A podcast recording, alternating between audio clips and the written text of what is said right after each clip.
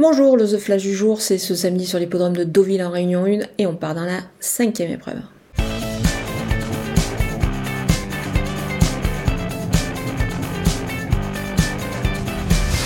On va partir sur un jumelé gagnant placé avec une base dans cette épreuve, c'est-à-dire le numéro 2, euh, One O'Clock Jump, qui vient de bien courir euh, dans un lot un peu plus relevé, c'était une listed. Il prenait une quatrième place ce jour-là et j'ai bien aimé cette tentative-là.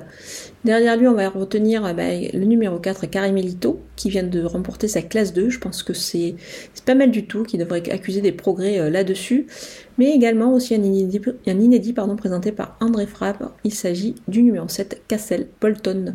C'est un fils euh, de Dubawi et de Romantica qui a gagné euh, le prix euh, Jean Romani sur cette piste de Deauville. C'est un groupe 1. c'est également une descendante de Banksil, la fameuse poulinière de Khaled Abdullah. Donc on va le suivre en confiance ici, mais aussi le numéro 6, Interselva, capable de belles Et on va aussi se méfier d'un autre inédit présenté par André Fabre. Il s'agit du numéro 9, Solar Science, un fils de New Approach.